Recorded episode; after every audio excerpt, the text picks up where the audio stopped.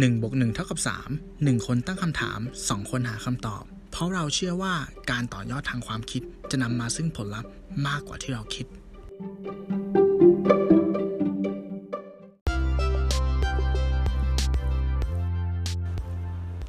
ทำดี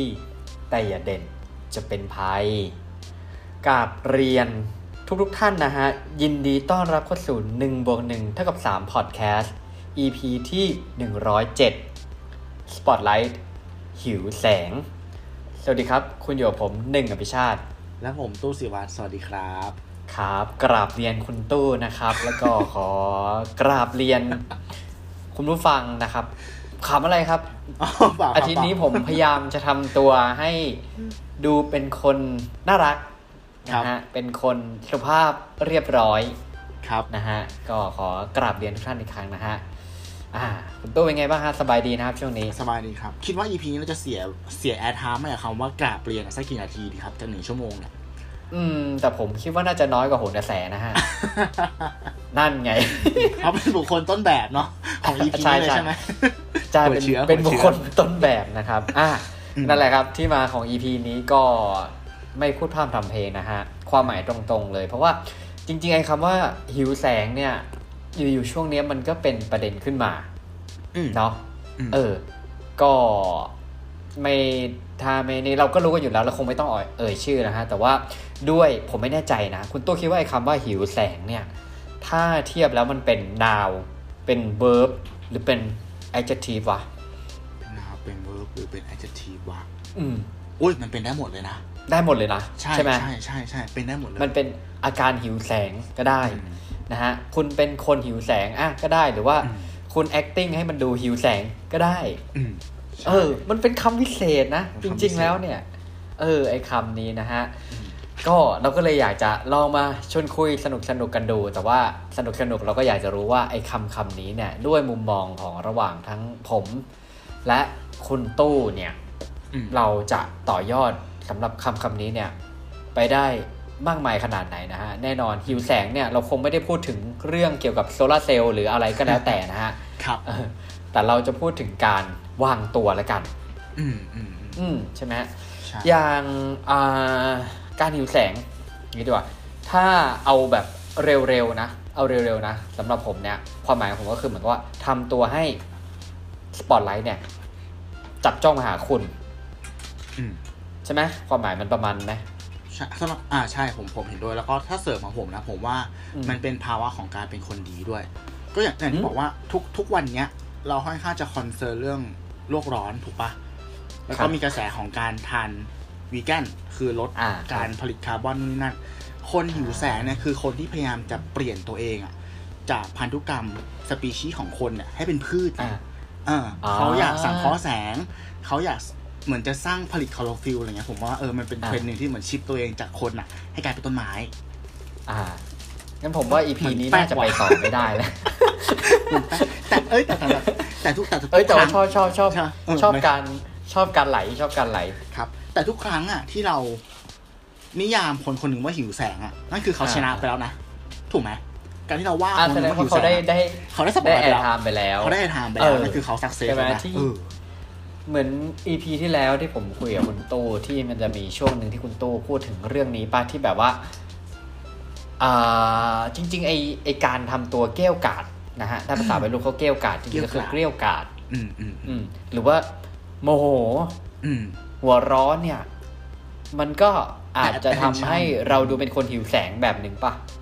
ใช่ถูกต้องเพราะเราจะดีเทคอารมณ์คนพวกนี้ได้เร็วไงถูกป่ะสมองของเราคือมันจะดึงจุดร่วมสนใจมาได้รวดเร็วนะฮะใช่ครับนั่นแหละก็เลยลองลงลึกไปจริงๆแล้วนี่ว่าคือบัญญัติคำเรียกจริงๆไอที่เราเรียกหิวแสงเนี่ยจริงๆแล้วมันมีความหมายหรือว่ามันมีคำที่มันค่อนข้างเป็นทางการด้วยนะคุณตู้ครับครับผมนึกว่าเป็นคำเทรนด์เมื่อตอนแรกแต่ว่าจริงๆแล้วอ่ะมันมีการบัญญัติคำเรียกอาการประเภทนี้ไว้ตั้งแต่ประมาณคริสตศักราช 1999 เนี่ยก็เลยเซว่า20 ปีที่แล้วเขาประมาณ20 ปีใช่20 ปีนะฮะ เขาบอกว่าอันนี้ข้อมูลผมมาไปเจอของ The Matter นะฮะต้องขอบคุณมากๆเลยคืองี้เขาบอกว่าคนที่คิดค้นคำนี้ขึ้นมาเนี่ยคือคุณโทมัสจิโลวิชกับคุณเคนเนตซาวิสกี้นะฮะเขาอยู่จากมหาวิทยาลัย Cornell คือมีการเขาศึกษาปรากฏการณ์ประเภทนี้แบบอาการประมาณนี้มานานแล้วนะฮะแล้วก็เลยบัญญัติขึ้นมาคำนี้ตอน1999นะฮะเขียนงานวิจัยเกี่ยวกับอาการเหล่านี้ก็มาหลายชิ้นด้วยแล้วก็คำนี้เนี่ย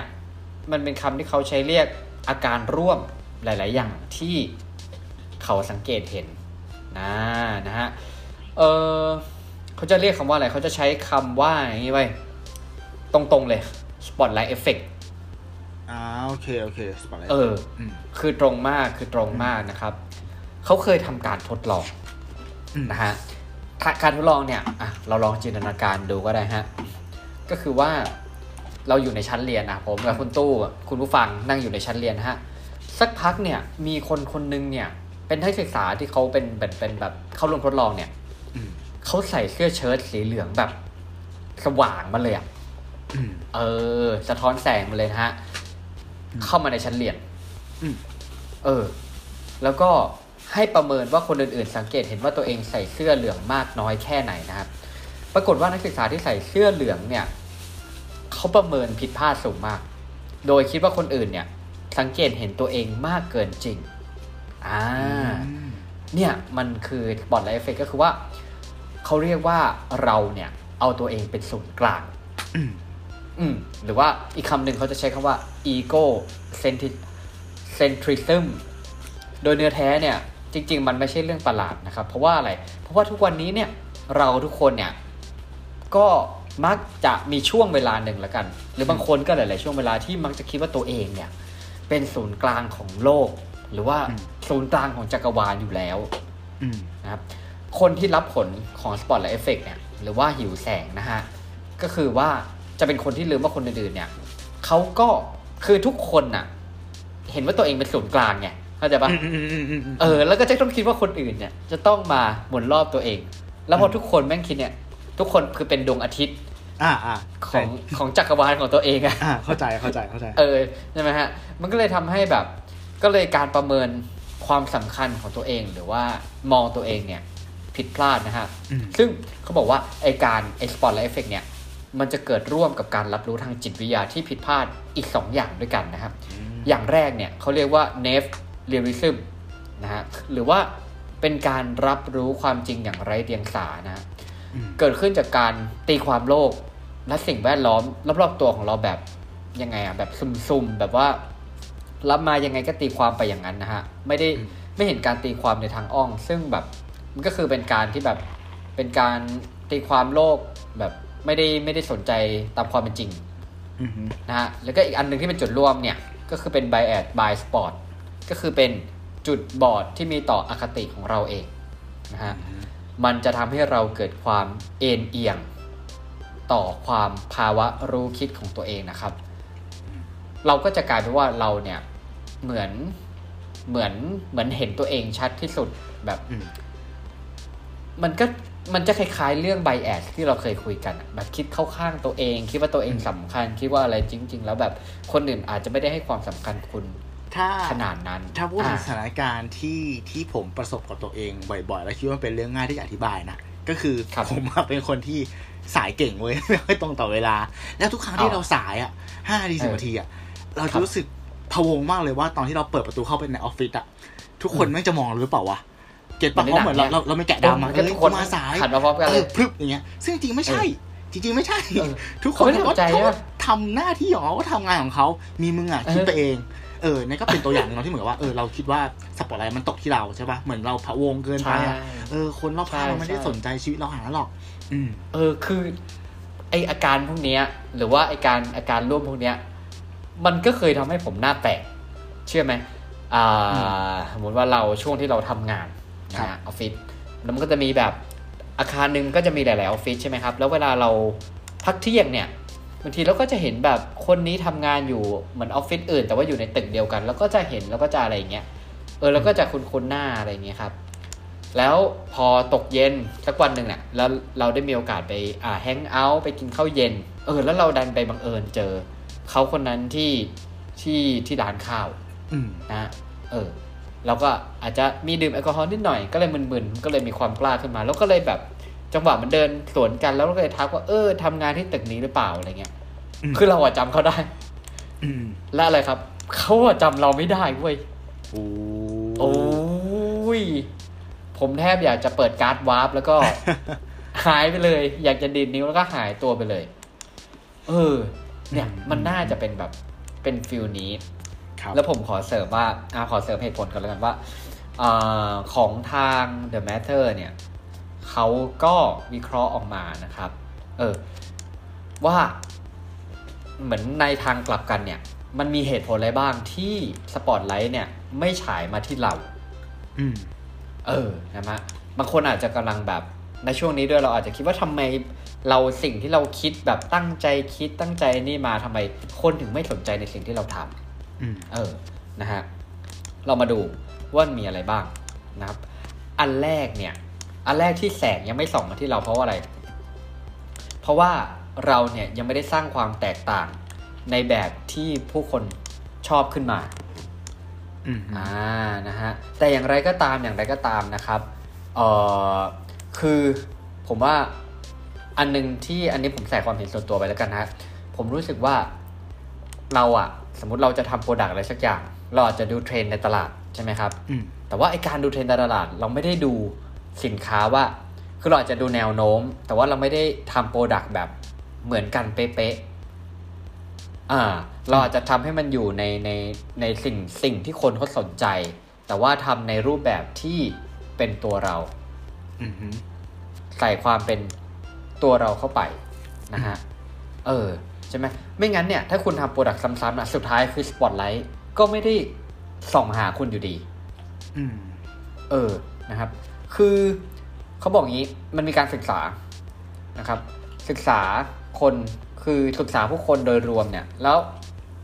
ผมไม่แน่ใจว่ากลุ่มใหญ่ขนาดไหนนะแต่เขาบอกว่าประมาณ 88% เนี่ยมันเขาตั้งคำถามว่าฉันสามารถสร้างความแตกต่างอะไรเพื่อให้คนอื่นๆชื่นชอบได้บ้างไหมนั่นคือการคิดถึงกลุ่มเป้าหมายหรือผู้รับสารก่อนหน้าที่จะคิดถึงตัวเองนะครับแต่คนที่มีอาการหิวแสงเนี่ยส่วนใหญ่จะตั้งคำถามผิดก็คือว่า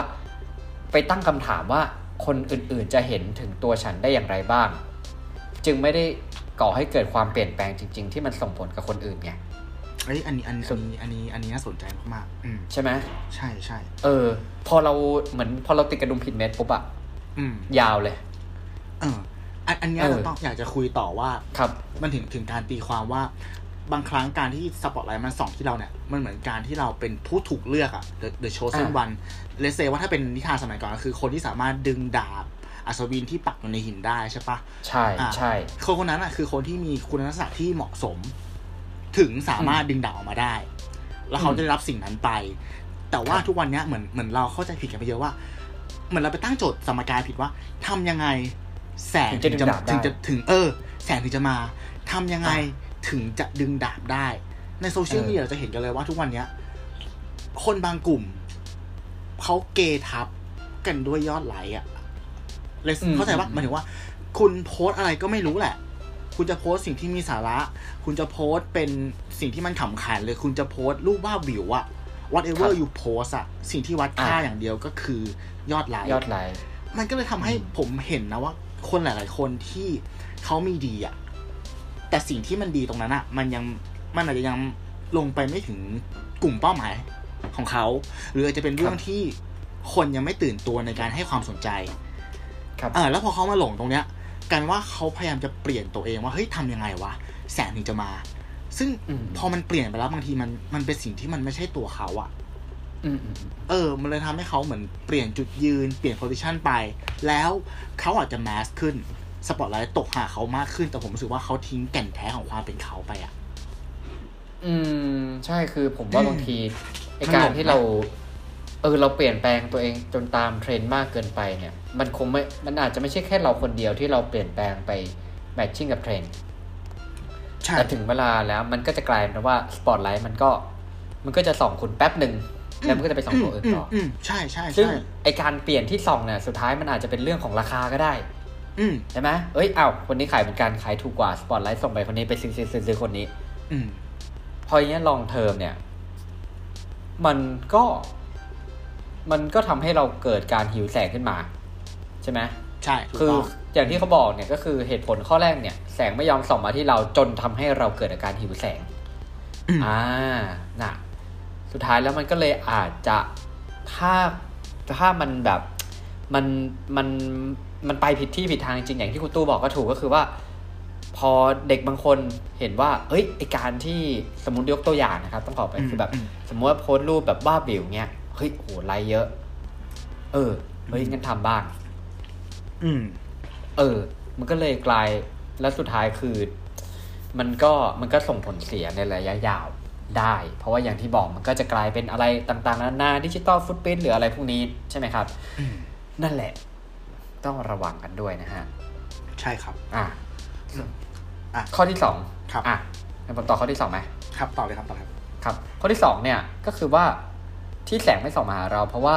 เราไม่ได้ชื่นชมผลงานของคนอื่นย้อนแย้งนะครับเพราะว่าอะไรเพราะว่าจริงๆแล้วอ่ะบางทีไอ้การอยากได้แสงน่ะมันอาจจะต้องทำก็คือเราต้องทำก็คือการส่งแสงให้คนอื่นไปด้วยนะเราอยากคิดแต่ว่ามันคิดเหมือนละครเวทีอ่ะเราอย่าไปคิดว่าเราจะพยายามแย่งซีนคนอื่นตลอดเวลานะฮะแต่ว่าบางครั้งเนี่ยเราอาจจะต้องทำให้คนอื่นเฉิดฉายไปด้วยกันละครทั้งเรื่องมันจะได้สนุกทุกอย่างมันจะกลมกลืนกันใช่ไหมฮะเหมือนแบบทำงานแล้วก็สุดท้ายแย่งซีนไปเนี่ยสุดท้ายเนี่ยคนที่เขาจะซัพพอร์ตคุณเขาอาจจะไม่อยากซัพพอร์ตคุณก็ได้ข้อที่3ไปเร็วๆข้อที่3เนี่ยเหตุผลที่น่าจะสำคัญที่สุดด้วยนะครับข้อ3ก็คือว่าเราเนี่ยเอาแต่โฟกัสไปกับการได้แสงจนลืมเรื่องอื่นๆไปจนหมดนะครับผมเนี่ยอันนี้จะคล้ายๆที่คุณตู้เสริมผมมาเมื่อกี้เลยเพราะว่ามันเป็นการมาของโซเชียลมีเดียนะครับเพราะว่าเราเนี่ยโซเชียลมีเดียทำให้เราเนี่ยประเมินตัวเองผิดได้ง่ายนะฮะเพราะว่าอะไรเพราะว่าเรามักจะวัดตัวตนหรือวัดความนิยมด้วยยอดไลค์ซึ่งเราสามารถเช็คได้ทันทีว่าช่วงเนี้ยเทรนด์อะไรมาคนนี้โพสต์แบบนี้ได้ไลค์เยอะคนนี้โพสต์แบบนี้ได้ไลค์เยอะอะไรเงี้ยเราก็ลืมตัวตนไปเลยแต่ว่าเราก็พยายามไปตามเขาทำตามเขาเพื่อที่จะได้ยอดไลค์หรือว่าได้แสงมาด้วยแต่สุดท้ายคือคุณก็อาจจะทิ้งตัวตนไปก็ได้นะฮะก็นั่นแหละผมว่ามันค่อนข้างเป็นสิ่งที่ซับซ้อนมากๆเลยนะฮะถ้าพูดถึงอาการนี้จริงๆใช่ๆๆใช่นะครับผมเป็นนิยามผมมาลองนั่งพี่วิเคราะห์ด้วยว่าไออาการเนี้ยหิวแสงหรือสปอตไลท์เอฟเฟคเนี่ยมันมีกี่ประเภทผมคิดของผมเองนะผมคิดว่ามันมี2ประเภทมีคน2แบบที่ต้องการสปอตไลท์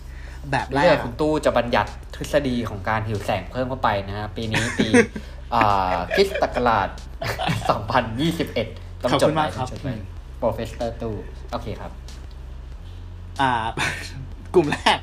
แรกคือผมขอเลยเขาว่าดีเซอร์กรุ๊ปดีเซอร์คือความต้องการเนาะก็คือกลุ่มที่ต้องการสปอตไลท์เนี่ยเพราะมันมาจากความต้องการภายในจริงๆต้องยอมรับว่าไอภาวะหิวแสงเนี่ย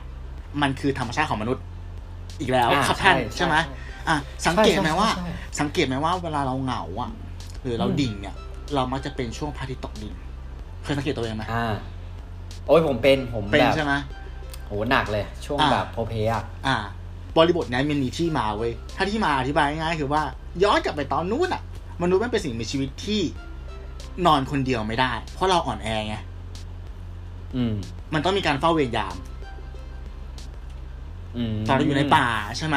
ก่อนที่จะผลิตไฟขึ้นมาเนี่ยมันต้องมีการผัดเวรผัดยามดังนั้นเราเลยชินกับการอยู่เป็นกลุ่มดังนั้นเวลาเรารู้สึกว่าเราโดดเดี่ยวหรือเหงาเนี่ยมันจะเกิดตอนมาพบคำเพราะเราสึกว่าเฮ้ยมันอันตรายมันเริ่มเนี่ยตอนนั้นดังนั้นเนี่ยไอคำที่เป็นดีเซอร์กรุ๊ปเนี่ยคือว่าเราเนี่ยมีความต้องการอ่ะจะเป็นที่มองเห็นในสังคมเป็นปกติอยู่แล้วถ้าถามคนง่าย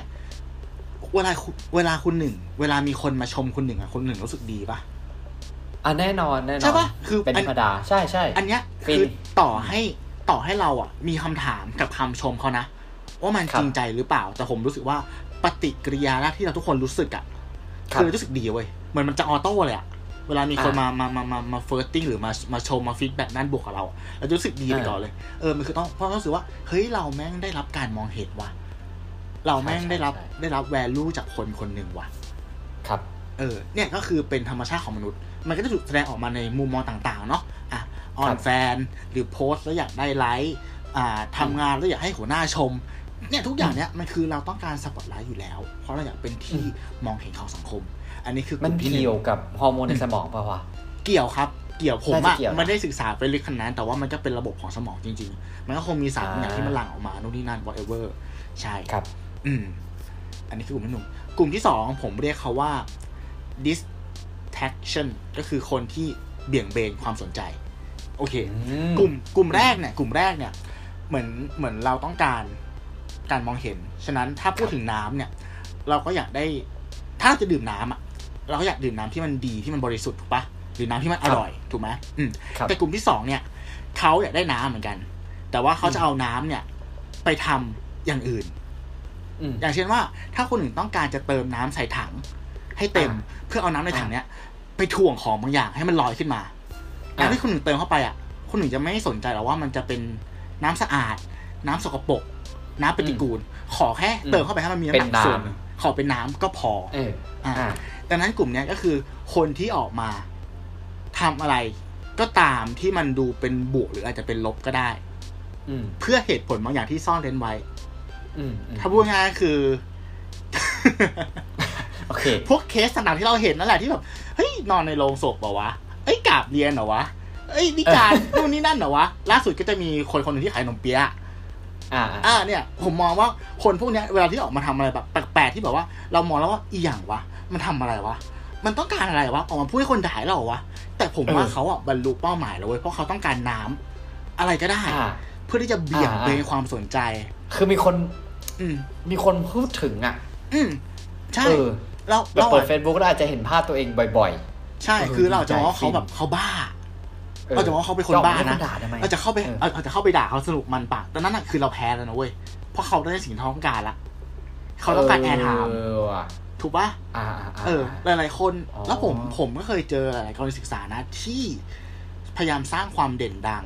จากการใช้ดราม่าผมยังเคยนั่งคุยกับเพื่อนผมเลยว่าเฮ้ยเราสามารถทำแคมเปญที่แบบว่านะตอนแรกทำออกไปอ่ะให้คนด่าเราค่อยมาแก้ตัวได้ป่ะวะเราเคยคิดอย่างนั้นเลยนะเว้ยเพราะเราสึกว่าคนน่ะมันจะเซนซิทีฟกับเรื่องแบบเนกาทีฟมากกว่าเหมือนพยายามทำให้มันหมิ่นเหม่อให้เขาเข้าใจผิดไปก่อนเราค่อยไปแก้ต่างทีหลังเพราะกระแสมันจะเกิดขึ้นเร็วมากไงแต่ถ้าดับมันดับเลยนะใช่แต่ถ้าดับมันก็ดับเลยอย่างที่เราเห็นเนาะหลายๆเคสใช่ป่ะที่แบบเป็นนั่นแหละที่เราเคยคุยกันในอีพีก่อนมันจะเป็นเรื่องเครื่องหอมอะไรก็แล้วแต่ถูกไหมครับใช่ครับใช่กลุ่มเนี้ยผมว่าน่ากลัวใช่เพราะว่ามันเกิดจากการที่เขาคิดพินิจพิเคราะห์มาแล้วแล้วมันอาจจะมีเราไม่สามารถตอบได้ว่าเรื่องพวกนี้เนี่ยการออกมาโดยคือผมก็ไม่เข้าใจว่าคนเราจะออกมาให้คนอื่นด่าเพื่ออะไรใช่ไหมแต่อย่างที่ตัวบอกมันก็อาจจะตรงไปตามกลไกของเขาคือเขาได้สปอตไลท์ไปแล้วมันอาจจะเป็นอย่างนั้นหรือว่าเราก็ไม่รู้เบื้องหลังเนี่ยมันมีการเตรียมการอะไรพวกนี้หรือเปล่าหรือเพื่อเบี่ยงเบนคือมันอาจจะทำให้ผมว่าเวลากระแสสังคมนะฮะตอนเนี้ยพอโซเชียลเนี่ยสมมติแบบคล้ายๆเทรนใน Twitter เวลาแสงไปลงที่ไหนนะช่วงเนี้ยโหมันจะลงจ้ามากเว้ยใช่ป่ะแสงมันจะจ้ามากซึ่งพอไอ้แสงจ้ามากเนี่ยมันอาจจะทำให้บริเวณรอบข้างเนี่ยมันมืดไปเลยสิ่งที่เราสมควรที่จะส่องไฟเพื่อไปดูอย่างน้อยไฟหรี่ๆก็ได้มันกลายเป็นมืดไปเลยนะฮะเราจะสังเกตเห็นแบบเวลาบ้านเราเนี่ยแฮชแท็กเวลาติดทีนี่คือแบบเฮ้ยบางครั้งคือติดเป็นอาจจะท็อปแฮชแท็กในไทยสักพักไปติดท็อปของโลกอ่ะก็แบบมันผมว่ามันก็มีทั้งมันมีอ่ะผมว่ามันมีเลเยอร์ให้คิดอ่ะเรื่องพวกเนี้ยนะใช่ใช่ไหมแล้วอีกอย่างคือถ้าเราวิเคราะห์กันเรื่องการหิวแสงเนี่ยที่เราเคยไอ้นี่กันมาก็แบบอย่างเป็นพวกแบบถ้า ถ้าเกิดว่ามีการสมมุติมีเหตุรุนแรงเขาก็จะไม่หลังๆเขาก็จะไม่พยายามที่จะให้ความเขาเรียกนะให้แสงไปกับตัวผู้ร้ายใช่ไหมเราจะพยายามแบบอาจจะไม่เขาเรียกนะอาจจะไม่ออกข่าวแบบพูดถึงชื่อเปิดเผยโฉมหน้าซึ่งเป็นอะไรพวกนี้ถูกไหมซึ่งจริงใช่ใช่เพราะถ้าบางทีเ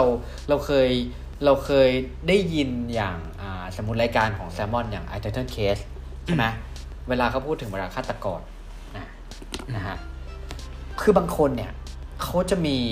เหมือนมันจะเหมือนเขาจะพึงพอใจใช้คำวันนี้ดีกว่าพึงพอใจเวลาที่สิ่งที่ตัวเองทำเนี่ยมันเป็นที่สนใจของคนในหมู่กว้างใช่ไหมหรือว่าบางคนเนี่ยเขาอาจจะก่อคดีหลายๆคดีจนคนทั้งเมืองเนี่ยต้องเปลี่ยนแปลงพฤติกรรมเพราะการก่อคดีของเขา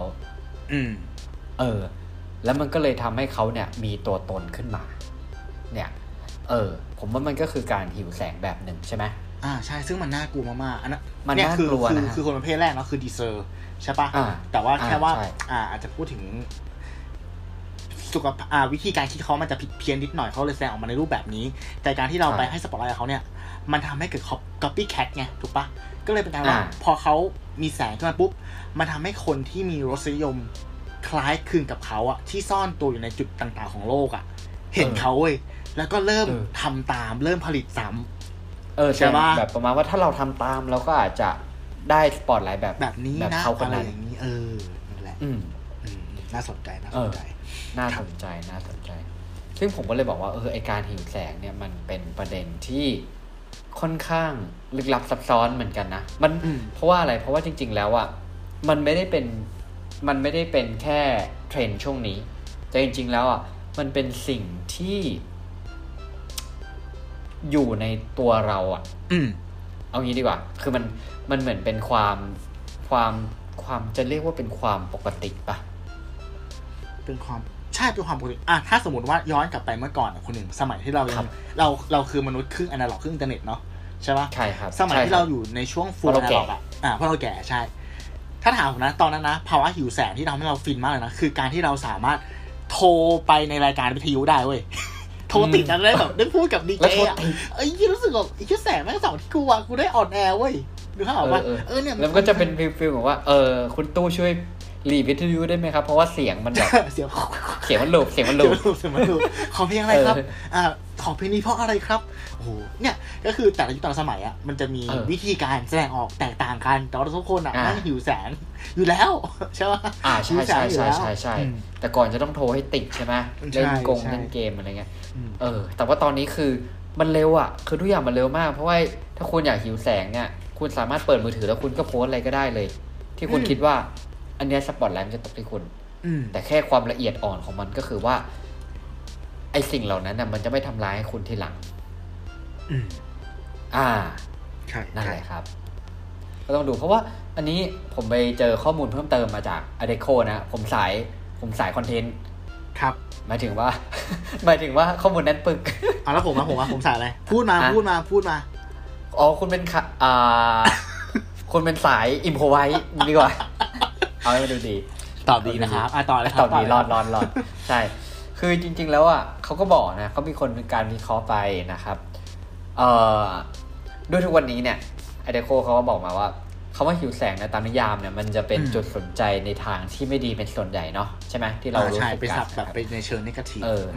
คือจริงๆแล้วอ่ะมันเป็นธรรมชาติของมนุษย์ละครับไออย่างไรก็ตามนะฮะไอการเป็นจุดสนใจหรือว่าการเรียกร้องความสนใจมากเกินไปเนี่ยภาษาอังกฤษเขาเรียกว่า excessive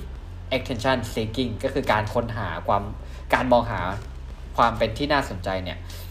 มันมักจะเกิดเวลาที่เรารู้สึกเราไม่มั่นคงเว้ยใช่ไหมพอเรามองย้อนกลับไปเราก็เลยลองเราอ่านคอนเทนต์นี้เราก็ลองนั่งคิดพอเรานั่งคิดปุ๊บว่ะแม่งก็จริงนะเหมือนบางครั้งเรารู้สึกว่าเราอยากจะพึ่งพิงเราอยากจะพิงอะไรสักอย่างหนึ่งอะไรเงี้ยเมื่อเราไม่ได้รับความสนใจเนี่ยสมองของเรานะครับจะตีความว่ามันเป็นสถานการณ์ที่อันตรายใช่ไหมยิ่งตอนนี้เนี่ยยิ่ง รู้สึกอันตรายได้ง่ายขึ้นอย่างเช่นสมมติเพื่อนโพสอะไรสักอย่างแล้วแท็กสมมติแท็กเพื่อน10คนเนี้ยแล้วไงนะแล้วแบบไม่มีเราอ่ะมันจะรู้สึกอินซิเคียวแล้วอ่ะซึ่งวันเนี้ยพอพูดถึงเรื่องเนี้ยผมปิงแบ็คขึ้นมาเลยอย่างแบรนด์ที่ผมทำอยู่ตอนเนี้ยนะมันเหมือนช่วงนี้เนี่ยพอมันเป็นช่วง stay at home อ่ะสินค้าที่ผมทำอ่ะมันก็จะได้รับความนิยมมากขึ้นใช่ครับว่าอย่างเงี้ยประเภทนี้นะครับมันก็เลยทำให้เกิดการเหมือนคนแบบแห่ผมรู้สึกนะว่าแบบหลายๆคนเนี่ยก็เริ่มเข้ามาทำสินค้าตัวนี้กันมากขึ้นเพราะมันอาจจะเริ่มทำได้ง่ายด้วยแหละนะฮะแล้วว่าสิ่งที่ตามมาก็จะมีคนที่รีวิวสินค้าพวกนี้เพิ่มมากขึ้นเหมือนกันเหมือนเป็นเงาตามตัวนะครับไปในทางเดียวกันเรายอมรับว่าเราอะทำประมาณเกือบ4ปีแล้วใช่ไหมธันวาเนี่ยแค่4ปีเราอาจจะไม่ใหม่แล้วแหละเอางี้ดีกว่ามันก็เลยมีแบรนด์ใหม่ๆที่ผมก็เชื่อว่าทุกคนอะทำได้ดีแล้วก็ทำอะไรเนี่ยมันก็เลยมันจะมีบางช่วงเวลาที่เรารู้สึกเองนะว่าแบบบางครั้งเนี่ยเขาก็จะมีการแบบการทำลิสต์กันว่าแบบเอ้ยแบรนด์ที่แบบว่าแบรนด์ในดวงใจแบรนด์อะไรเงี้ยเรายอมรับเลยนะว่าบางครั้งเนี่ยเราเปิดดูว่าเอ้ยคนนี้เขาเคยเป็นลูกค้าเราแล้วบางทีเราไม่ติดในลิสต์เขาอ่ะเฮ้ยเราก็รู้สึกแบบรู้เข้าใจป่ะเราผมก็เป็นไงผมก็ไปดูแบบร้านเบเกอรี่แบบเนี้ยผมก็เป็นมีร้านกูว่าอารมณ์เดียวแล้วมันรู้สึกอินซีเคียวจริงๆเหมือนแบบเฮ้ยเราถูกลืมเหรอวะเราอยู่ตรงไหนเนี่ยใช่ใช่ใช่นั่นแหละมันก็เลยเป็นช่วงเวลาซึ่งผมก็คือประคองอะไรพวกนี้ไปแล้วก็ถ้าลึกๆเราก็อยากให้กำลังใจว่าคนที่รู้สึกเหมือนกันอ่ะคุณไม่ได้เป็นคนเดียวเว้ยจริงๆจริงๆแล้วคือจริงๆก่อนที่ผมจะชวนคุณตู้คุยเรื่องหิวแสงเนี่ยไอ้ท็อปิกก่อนหน้าเนี่ยจริงๆเราจะคุยเรื่องเกี่ยวกับเซลล์คอมแพร์เมนต์ใช่ป่ะก็คือเป็นเรื่องของการแบบเปรียบเทียบตัวเองอ่ะเปรียบเทียบตัวเองแบบอัตโนมัติอ่ะนั่นแหละซึ่งผมก็รู้สึกว่าเอ้ยมันสามารถลิงก์กับการหิวแสงได้ในช่วงเวลาณปัจจุบันนะยิ่งเราแบบทำโปรดักต์ทำเซอร์วิสทำอะไรสักอย่างแล้วบางครั้งเราอาจจะรู้สึกว่าเฮ้ยมันบางครั้งเราถูกลืมหรือเปล่าแต่พอเราได้มองย้อนกลับไปดูน่ะคือทุกวันเนี้ยมันมีตัวเลือกให้ลูกค้าเยอะจริงๆอันนี้เราก็ยอมรับนะครับซึ่งผมก็เลยรู้สึกว่าสำหรับผมเนี่ยเรื่องตรงนี้เนี่ยมันเป็นเรื่องที่บางครั้งพอเรารู้สึกว่าเราไม่มั่นคงเนี่ยมันทำให้จุดโฟกัสเราแบบเราคาดเคลื่อนว่าตู้เราไม่รู้ว่าตู้เป็นเหมือนกันหรือเปล่านะแต่ว่ามันทำให้แบบว่าเหมือนเรามีเวที่เราจะทำตรงเนี้ยแต่ว่าพอเราเห็นสมมติเราเห็นคนรีวิวสินค้าแบบคู่แข่งสมมตินะครับสินค้าคู่แข่งเนี่ยแล้วเราก็จะแบบบางทีเราจะลืมทางที่เราเดินอ่ะแล้วเราไปดูว่าเฮ้ยเหมือนเขามีดีณจุดไหนอันไหนที่เราจะทำตามเขาได้บ้างอะไรเงี้ยแล้วมันก็ย้อนกลับไปเหมือนตอนที่ผมพูดเรื่องเนี้ยในต้นท็อปิกที่แบบว่าเรามองกระแสจนเราลืมความเป็นของตัวเองไปอ่ะใช่เราก็เลยรู้สึกว่าตอนนี้เนี่ยอันนี้เราไม่รู้ว่าสำหรับคนอื่นมันจะเป็นวิธีที่ถูกหรือเปล่านะแต่สำหรับผมนะตอนนี้เนี่ยผมเสพน้อยลงยังไม่ต้องถามกลับนะว่าเสพอะไรครับคอนเทนต์เสพคอนเทนต์นะนั่นแหละเพราะว่าอะไรเพราะว่าเรารู้สึกว่าเราไอการที่เราดูน้อยลงอ่ะเรารู้สึกว่าเราสามารถพุทสิ่งที่เราความเป็นตัวเองใส่ในโปรดักต์ที่เราทำได้มากขึ้นแล้วก็อีกอย่างหนึ่งเนี่ยเราได้มีโอกาสมาโฟกัสแบบมองสมมติเราเหมือนเราได้ถอยออกมาเหมือนเราได้ถอยมาแล้วมองแล้วเราก็เห็นลูกค้าที่เขายังติดตามเราอยู่แล้วก็แบบเอ้าเนี่ยคนที่เราสมควรที่จะต้องไปโฟกัสด้วยณตอนนี้ใช่ไหมมันก็เลยทำให้สิ่งเหล่านั้นแปลเปลี่ยนเป็นกำลังใจดีๆไปนะฮะประมาณนั้น ในแง่ของ business เนี่ยมันก็ต้องวิเคราะห์นะว่ารูปแบบของธุรกิจคุณเป็นยังไงอ่ะเพราะผมมองว่าถ้าเกิดว่าคุณเป็นธุรกิจที่เป็นแนวแบบ mass product อ่ะสมมติถ้าคุณเป็นร้านอาหารที่แบบขายของที่มันทั่วไปอ่ะทั่วไปนึกภาพออกใช่ไหมหรือแบบขายอาหารตามสั่งขายพวกแบบ fast food อะไรเงี้ยคุณต้องดูเทรนด์ต้องดูว่ามันเปลี่ยนไปยังไงเพราะว่าหลายๆอย่างบางทีมันถ้าร้านที่มันขายอะไรแบบแมสอย่างเงี้ยผมว่ามันต้องมีของที่เป็นซีซันนอลอ่ะมากระตุ้นลูกค้าเรื่อยๆอาจจะมี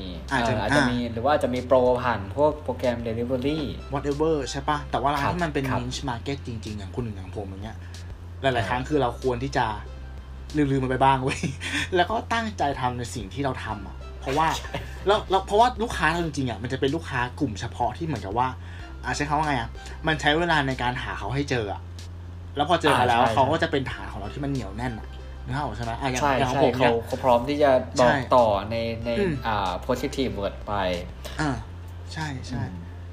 เนาะมันก็แบบต้องดูว่าแบบธุรกิจเขาเป็นแบบไหนเราจะเดินยังไงแต่ก็คืออย่างที่บอกคือเสพเยอะบางทีมันหลงทางเว้ยใช่ใช่หลงทางแล้วเราคือมันจะออโต้อ่ะผมว่าสิ่งหนึ่งที่มันเหมือนระหว่างการที่เราเล่นโซเชียลในนามบุคคลกับในนามโปรดักต์หรือในนามแบรนด์ของเราเนี้ยไม่คล้ายๆกันเลยเพราะว่าเราอาจจะเปรียบเทียบถ้าเราเล่นในส่วนตัวน่ะเราจะเปรียบเทียบชีวิตตัวเองกับคนอื่นใช่ไหมงานเราเป็นยังไงเงินเดือนเป็นยังไงนะครับได้เที่ยวต่างประเทศหรือยังอะไรเงี้ยก็ว่ากันไปมีบ้านมีลูกมีอะไรเงี้ยว่ากันไปแต่ว่าถ้าพอมันเป็นในเรื่องของแบรนด์หรือโปรดักต์เนี่ยเฮ้ยอะไรที่เรายังทำไม่ดีทำไมคนนั้นเขาถึงทำดีทำไมคนนั้นเขาถึงดังสุดท้ายคือเราก็หน่อยพอหน่อยปุ๊บเลยเนี่ยเราแทนที่และยิ่งงานที่มันต้องสร้างสรรค์นะมันไปต่อไม่ได้เว้ยใช่เพราะมันไม่มีอารมณ์แล้วมันไปต่อไม่ได้เพราะมันไปต่อไม่ได้ปุ๊บทีเนี้ยมันก็ยิ่งทีนี้มันก็เป็นโดมิโนเลยมันก็ยิ่งไปกันใหญ่เลยใช่ต้องบาลานซ์ให้ดีว่าจะปรับถ้าปรับน้อยแค่ไหนใช่ป่ะแก่นของเราต้องรักษาไว้นี่มันไม่มีสูตรสำเร็จใช่ผมปวดหัวมาธุรกิจผมที่เป็นอาหารเนี่ยเป็นเบเกอรี่เนี่ยเครื่องดื่มเนี่ยมันจะมีช่วงนึงที่กระแสกัญชามันมาแรงมากๆอ่ะแรงแบบโอ้โหเห็นเต็มฟีดแล้วแบบมันแรงขนาดที่ว่าลูกค้ามาถามมาว่าแบบที่ร้านจะมีไหมมีแบบเหมือนลูกค้าก็เห่อไงลูกค้าก็ตื่นเต้นไงเพราะว่ากัญชาที่มันมารอบเนี้ยมันมาในแง่ของสุขภาพถูกป่ะแล้วผมก็เป็นด้านสุขภาพลูกค้าก็มาถามว่าเนี่ยผ่านไปแล้ว 3-4 เดือนแล้วเป็นไงอ่ะมันก็เงียบไปแล้วนะมันเป็นแค่เทรนด์ที่แบบมันขึ้นมาแป๊บเดียวอ่ะนึกออกป่ะเพราะว่าใช่เพราะว่าไงอ่ะมันมีโควิดแรงด้วยแล้วก็ไอ้ตรงเนี้ยหลายอย่างมันยังไม่เอื้อถูกมั้ยราคามันก็ยังแพงอยู่แล้วงานวิจัยมันก็ยังไม่ชัดเจนแล้ว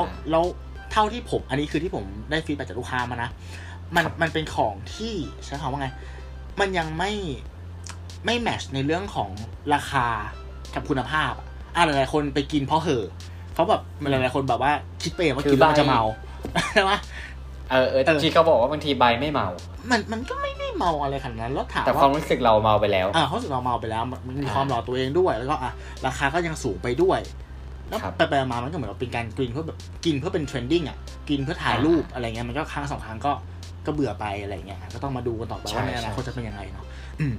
ประมาณนี้ใช่ครับมีประเด็นนึงอยากจะชวนคุยคนหนึ่งอันเนี้ยผมอยากจะถามเล่นๆแล้วให้เราคบคิดกันครับไอ้ภาวะการหิวแสงเนี่ยคิดว่านะมันเกี่ยวเนื่องกับบุคลิกของคนที่เป็น introvert กับ extrovert มากน้อยแค่ไหนผมตั้งคำถามนี้ ผมตั้งคำถามนี้เราอย่างที่เราก็รู้กันว่า extrovert เนี่ยคือคนที่จะได้รับพลังเนาะเวลาที่เหมือนอยู่ท่ามกลางฝูงชนหรือว่าเป็นที่สนใจเราสามารถนิยามได้เลยไหมว่าextrovert เนี่ยจะมีภาวะหิวแสงมากกว่า introvert อันนี้คือคำถาม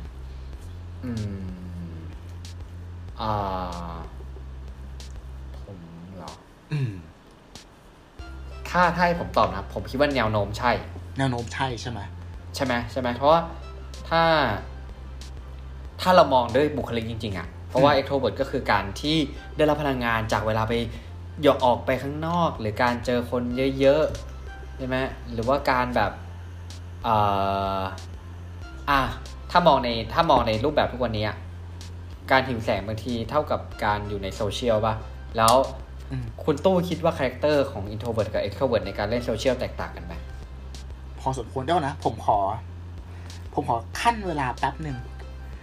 ที่เราคุยกันมาทั้ง EP เนี่ย เราจะค่อนข้างนิยามคำว่าหิวแสงเนี่ยเป็นในเชิงเนกาทีฟเนาะแต่นี้ขอแก้ใหม่หมายถึงว่าคนที่เป็น extrovert เนี่ยจะมีภาวะที่ต้องการ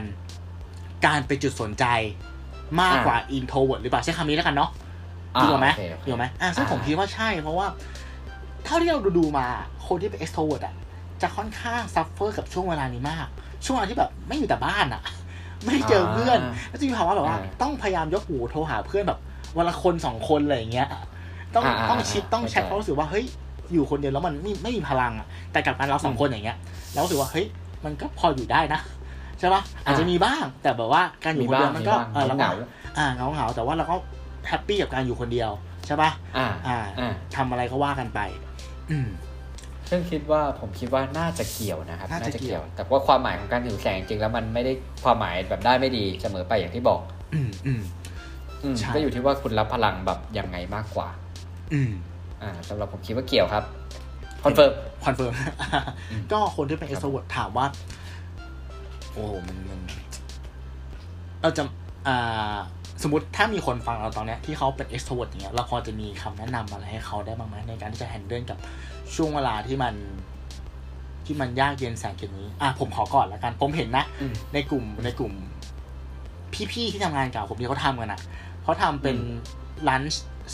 zooming lunch ไว้เหมือนอารมณ์แบบกินข้าวแล้วแบบใช้วิธีการแบบวิดีโอคอลซูมแล้วก็แบบนั่งกินแล้วก็คุยสัพเพเหระกันผมว่าอันเนี้ยก็ช่วยเยอะนะ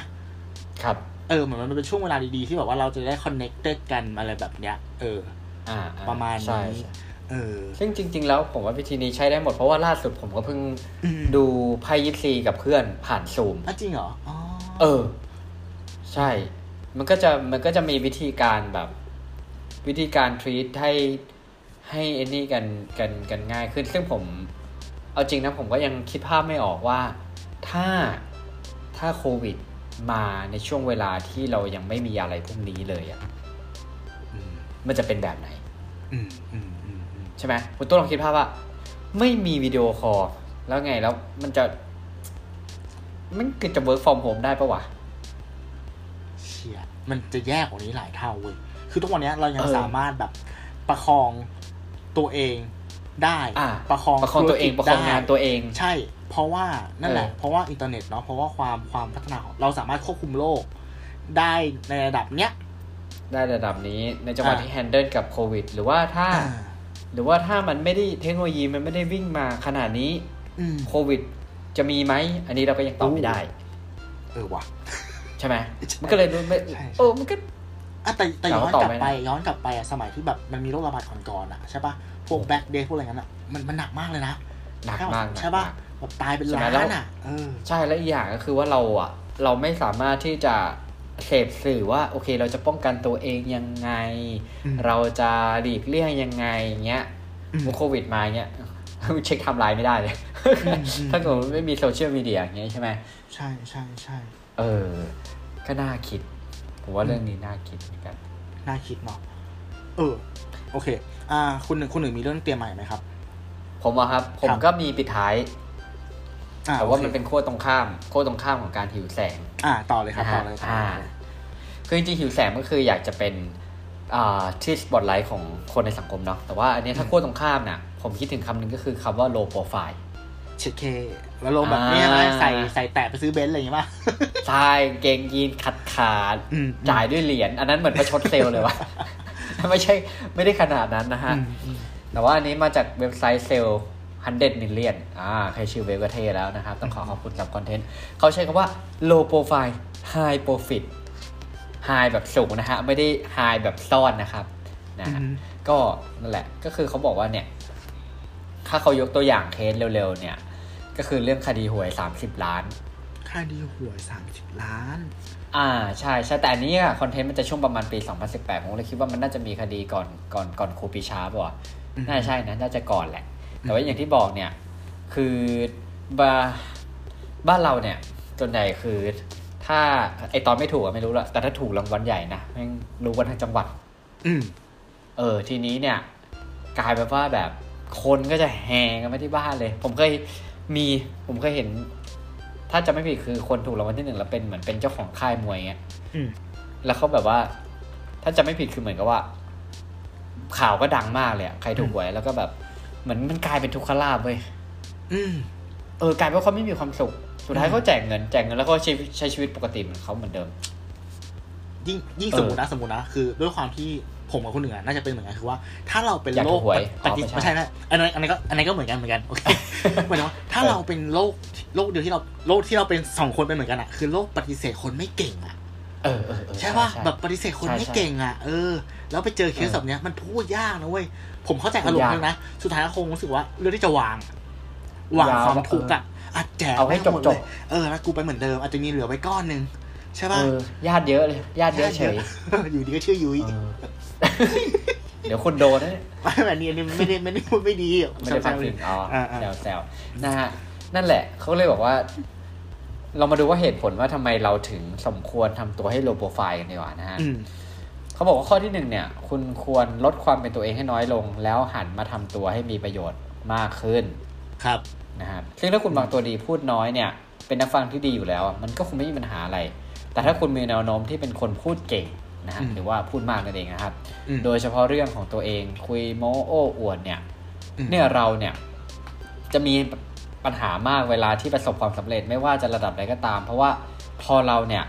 เริ่มภาคภูมิใจเนี่ยมันก็จะไม่มีใครห้ามเราที่คุยโตเว้ยใครที่ไม่เห็นด้วยหรือไม่ชอบก็คิดว่าคนอื่นอิจฉาตนเองทำให้กลายเป็นคนคิดลบแล้วก็มองไม่เห็นจุดอ่อนของตัวเองไปเลยนะฮะไอการทำตัวไฮโปรฟิตก็คือการเป็นนักฟังที่ดีนี่แหละอันนี้เราก็รู้ความหมายอยู่แล้วว่าเป็นนักฟังที่ดีเนี่ยจะต้องเป็นยังไงนะฮะอันที่สองเนี่ยอย่างที่บอกนะฮะว่าทำตัวโลโปรไฟล์ไม่ได้หมายความว่าต้องทำตัวโลโซครับ นะฮะไม่ต้องกลัวว่าใครจะมายืมเงินคุณขนาดนั้นนะครับก็อย่างที่บอกเนี่ยถ้าทำอย่างนั้นอ่ะบางคนเขาอาจจะมองว่ามันไม่ถูกกาลเทศะนะฮะมันก็เลยไม่แปลกที่บางทีนักขายหรือคนอื่นเขาจะตัดสินคนด้วยภายนอกนะครับแต่ว่าไอการทำตัวโลโปรไฟล์เนี่ยก็คือคล้ายๆกันคล้ายๆข้อเมื่อกี้เลยก็คือเป็นผู้ฟังให้มากพูดให้น้อยบางทีเราอาจจะมีแบบบางคนน่ะมีรถหรูมีกระเป๋าแบรนด์เนมอ่ะเวลาเรามีอ่ะของพวกเนี้ยไม่คันปากเลยใช่ป่ะมันอยากอวดใช่ๆๆครับแต่ว่าเราแบบเราพยายามพูดให้น้อยที่สุดดีกว่าเพราะว่าอะไรคือผมก็เคยเจอคนรู้จักที่เหมือนไปคุยนู่นคุยนี่คุยอ่ะแต่หารู้ไหมคนที่ตัวเองกำลังคุยหรือกำลังโม้ให้เขาฟังอยู่เนี่ยเขาแม่งแบบโหโคตรไฮเลยอ่ะแต่เขาเงียบพอมารู้ทีหลังปุ๊บมันก็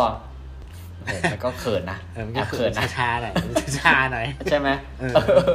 เห็นไหมอันที่ 3นะฮะทำตัวโลโปรไฟล์ไฮโปรฟิตง่ายๆด้วยโซเชียลมีเดีย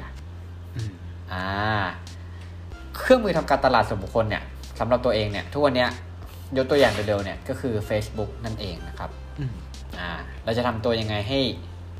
ไม่หิวแสงมากเกินไปนะฮะก็อย่างเช่นรูปที่คุณโพสอะไรนะครับ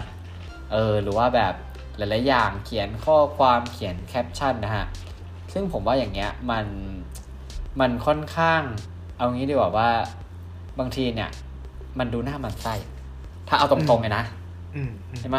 ถ้าคุณทำตัวอย่างนี้แล้วว่าคือบางทีมันจะทำให้คนเนี่ยหมั่นไส้คนคือ1อาจจะอิจฉา2ก็คืออาจจะหมั่นไส้กลายเป็นว่าเขาเนี่ยก็จะมองคุณไม่ดีไปด้วยอันนี้ผมขอเสริมนิดได้ไหมได้ครับผมรู้สึกว่าณตอนเนี้ยสิ่งนึงที่มันเป็นเรื่องที่ไม่ดีเท่าไหร่ก็คือว่าเราถ้าเราออกมาด่ารัฐบาลช่วงเนี้ยใช้คำว่าพาดพิงหรือว่าเสนอแนว whatever อะไรก็แล้วแต่มันจะได้รายเยอะเว้ยเพราะว่าคนจะเห็นด้วยไงเยอะเหมือนแบบพอโพสต์ตำหนิรัฐบาลเนี่ยจะได้ไลค์เยอะจนบางคนเสพติดจนเหมือนกับว่าก็โพสต์รัวๆมันโพสต์ยิ่งโพสต์ยิ่งได้ไลค์ยิ่งโพสต์ยิ่งได้ไลค์จนรู้สึกผมมองว่าบางครั้งเขาขาดซึ่งวิธีการคิดที่มันถี่ถ้วนเหมือนกันนะว่าจากตอนแรกออกมาเพื่อที่จะวิพากษ์วิจารณ์เพื่ออยากให้สร้างความเปลี่ยนแปลงให้เกิดประโยชน์จริงตอนนี้เหมือนด่าเอามันเข้าใจหลงป่ะแต่ว่าบางทีพอด่าเอามันแต่ว่ามันไม่ได้ถ้ามองในแง่แบบมันไม่ได้เกิด high profit คือมันไม่ได้ไปสร้างความเปลี่ยนแปลงใช่ใช่ทีเนี้ยเราอาจจะดูว่าโอเคเราก็ด่าส่วนนึงแต่ว่าเราดูว่าตัวเราเองเนี่ย เราจะช่วยสร้างความเปลี่ยนแปลงให้เกิดเป็นรูปธรรมอย่างไรได้บ้างใช่ต้องบาลานซ์นิดนึงบาลานซ์ให้ดีใช่ครับส่วนอันที่4นะฮะอันที่4เนี่ยจงรอให้คนอื่นเป็นผู้เข้ามาชื่นชมความยินดีความสำเร็จชื่นชมยินดีความสำเร็จของคุณนะฮะเวลาคนทำอะไรสำเร็จน่ะแน่นอนคล้ายๆซื้อกระเป๋าแบรนด์เนมเลยคันปากครับอยากคุยอยากบอกนะฮะแต่จริงๆแล้วพอบอกไปปุ๊บทีเนี้ยผมว่าคนเอาจริงนะเวลาเพราะทุกวันนี้ผมว่าไอ้เรื่องพวกนี้มันจริงๆแล้วมันเวลาคนใครคนนึงอ่ะสำเร็จเนี่ยเดี๋ยวนี้มันค่อนข้างเห็นได้ง่ายขึ้นกว่าแต่ก่อนเนาะใช่ไหมฮะถ้าอย่างงั้นเนี่ยเราอ่ะไม่ต้องไปเรียกร้องให้เขามาชื่นชมเราแต่ว่ารอให้เขามาชื่นชมเราจากความบริสุทธิ์ใจและใจจริงดีกว่าผมว่าแบบหลังเนี่ยความรู้สึกว่าโดปามีนมันน่าจะหลั่งมากกว่ามันน่าจะฟินมากกว่าสำหรับเราใช่เนี่ยฮะก็คือเป็น4ทริคสั้นๆ low profile high profit นะฮะครับผมเท่าที่ฟังผมรู้สึกว่าคนประเภทนี้แหละคือคนที่สปอตไลท์ควรตกกระทบเว้ยใช่ๆใช่คือถ้าให้ผมพูดเร็วๆคิดเร็วๆก็อย่างผมจะคิดถึงแบบฟีลแบบบิลเกตอ่ะใช่ไหมก็คือแบบโอ้โหคือแบบขับรถเก่าๆอยู่บ้านแบบที่อยู่มากี่สิบปีแล้วก็ไม่รู้อะไรเงี้ยแล้วเหมือนล่าแบบเพิ่งจะเห็นเขาเปลี่ยนโทรศัพท์มาใช้สมาร์ทโฟนแบบเพิ่งประมาณ2ปีที่แล้วมั้งเขาก็ทำอะไรเพื่อสังคมเยอะมากเลยนะแต่เขาไม่ค่อยได้ใช่ป่ะรู้แค่ว่าเขามีอะไรนะมีอะไรวะมีเขาเรียกว่าอะไรนะมูลนิธิรู้แค่นั้นแต่ว่ามันก็ไม่ได้มีการทำ PR เลยแบบว่าตุ้มตามป่ะขนาดนั้นใช่ๆคือเขาทำจริงอ่ะผมเคยดูสารคดีแบบเวลาจะทำอะไรเพื่อแบบตอนนั้นเหมือนเขาจะไปแก้ไขเกี่ยวกับเรื่องระบบแบบเหมือนระบบซ่วมอย่างนี้ดีกว่าต้องขอไปที่ใช้คำแม่นี่นั่นแหละที่ประเทศแบบที่แบบค่อนข้างห่างไกลความเจริญอะไรเงี้ยครับแล้วเขาก็แบบโอ้โหคือไม่ได้แค่บริจาคเงินนะแต่คือแบบเรียกเอาบริษัทต่างๆใหญ่ๆเนี่ยมาพิชกันว่าแบบจะเสนอไอเดียซ่วมแบบไหนให้มันสามารถใช้ได้จริงในสถานที่แบบนี้แล้วก็ใช้น้ำน้อยที่สุดแต่ว่าถูกสุขลักษณะมากที่สุดแล้วเขาก็ทำจริงทำอะไรจริงแล้วก็ให้ทุนให้อะไรไปเพราะว่าเนี่ยคือโลโปรไฟล์แต่ว่าเขาสร้างไฮโปรฟิตให้กับโลกไว้แล้วก็ต้องลองดูว่าเราจะเป็นคนแบบนี้ยังไงได้บ้างเนาะจริงเขาเป็นคนประเภทเดียวกับนายกเราเนาะก็คือแบบปิดทองหลังพระน่าชื่นชมนะใช่ๆแล้วเขาก็ใช้ผมชอบที่เขาใช้ S Pen นะเพราะว่าปากกาเขาไม่ต้องจิ้มกระดาษอ่ะลอยๆก็เขียนได้อ่ะครับนี่ตู้ทำไมต้องบุกกับมาเรื่องแบบนี้ก็นั่นแหละเนี่ยมันสอนเราอย่างนึงว่าหลายๆเราหิวแสงไม่ใช่ครับเนี่ยเมื่อกี้เราก็หิวแสงใช่มั้ยหลายครั้งก็คือว่าเหมือนกับว่าการทำตัวให้เหมาะสมอ่ะมันก็เป็นโชว์สวรรค์ได้เองก็คือสปอร์ตนี่มาตกเองเรารู้สึกว่าหลายเรื่องอ่ะเหมือนเวลาเรามีปัญหาในองค์กรอะไรก็แล้วแต่ครับคนส่วนใหญ่ให้ความให้แสงหมายถึงว่าหันไปหาเขาเวลาที่มันมีไครซิสหรือ whatever อย่างเงี้ยครับมันจะไม่ใช่คนที่แสวงหาแต่เป็นคนที่เขามีภาวะที่เหมาะสมอ่ะนึกภาพออกใช่ปะเป็นคนที่ไม่ได้จะแบบต้องการจะเด่นจะดังอะไรแต่เป็นคนที่พร้อมจะซัพพอร์ตคนอื่นเป็นคนที่พร้อมจะทำเพื่อคนอื่นรับฟังคนอื่นใช่ซึ่งผมว่าไอ้พวกเนี้ยเนี่ยของพวกนี้มันใช้เวลานะใช้เวลาใช่เวลาสมมติเราอยากจะทำอะไรสักอย่างแล้วเราป๊อปอัพใครขึ้นมาในหัวแล้วจะคิดถึงเขาเนี่ยของพวกนี้ไม่ใช่ว่าเขาต้องมาบอกแล้วว่าเฮ้ยเขาทำอย่างนี้ได้นะทำอย่างนี้เขาเก่งมากเลยนะแต่ว่าเราจะเหมือนกับว่าเห็นจากประสบการณ์เขาเห็นจากโปรไฟล์เขาแล้วเรารู้สึกว่าเราไว้ใจคนนี้ได้เขาไม่ได้พูดเนาะคนส่วนใหญ่เขาพูดว่าเอ้ยมีอะไรแบบบอกพี่ได้นะใช่ป่ะเดี๋ยวพี่ช่วยแต่คนพวกนี้ทำไม่เห็นนะครับใช่ทำไม่เห็นครับผมนั่นแหละครับก็ประมาณนี้สำหรับ EP นี้คุณตู้มีอะไรอยากฝากคุณผู้ฟังไหมฮะสำหรับเรื่องหิวแสงมันเป็นธรรมชาติเว้ยใช่ไหมแต่ว่าหลายๆอย่างมันก็ถูกปรุงแต่งขึ้นมาจนมันเกินเลยเหมือนกับเราต้องวิเคราะห์ตัวเองหรอว่าเราจะหิวแสงให้มันถ้าเราเป็นต้นไม้อ่ะเราก็ต้องอยู่ในจุดที่มันเหมาะสมกับเราก็คือถ้าตากแดดทั้งวันบางทีเราจะเฉาไง ใช่ใช่ป่ะมันต้องแบบพอดีแบบมีแสงให้มันแบบพอจะสังเคราะห์แสงได้อะไรเงี้ยก็พอบาลานซ์มันให้ดีๆอย่าหิวเกินเดี๋ยวหลงประมาณนี้ครับผมโอเคก็เห็นด้วยคุณตัวนะฮะว่าจริงๆเราเรื่องนี้มันเป็นเรื่องธรรมชาติของคนเราเนี่ยแหละนะครับผมทีเนี้ยสิ่งที่เราต้องทำไม่ได้เนี่ยก็คือเป็นเรื่องของการบริหารให้มันสมดุลมากที่สุดนะครับไม่ได้หิวแสงเนี่ยหิวได้ไม่ได้เป็นสิ่งผิดปกติแต่ว่าอย่าหิวแสงยังไงให้มันสร้างผลเสียให้กับตัวเองละกันนะครับผมก็สำหรับ EP นี้ผมก็อยากจะกราบเรียนประมาณนี้นะฮะสำหรับ EP อื่นๆนะคุณผู้ฟังสามารถไปรับฟังได้ทุกช่องทางที่คุณฟังพอดแคสต์นะครับไม่ว่าจะเป็นYouTube Spotify Anchor Podbean นะครับ Apple Podcast นะฮะและร่วมพูดคุยเสนอท็อปิกอะไรมาให้เราคุยกันได้เลยนะครับทั้งทุก2ช่องทางเลยนะฮะ Facebook 1-1-3 Podcast แล้วก็ Blogdit ด้วยนะครับสำหรับ EP ต่อไปคุณตู้จะกราบเรียนเอาอะไรมาคุยกันนะก็อย่าลืมติดตามรับฟังกันด้วยนะครับสำหรับวันนี้ผมหนึ่งวิชาติผมตู้ศิวัตรครับสวัสดีครับ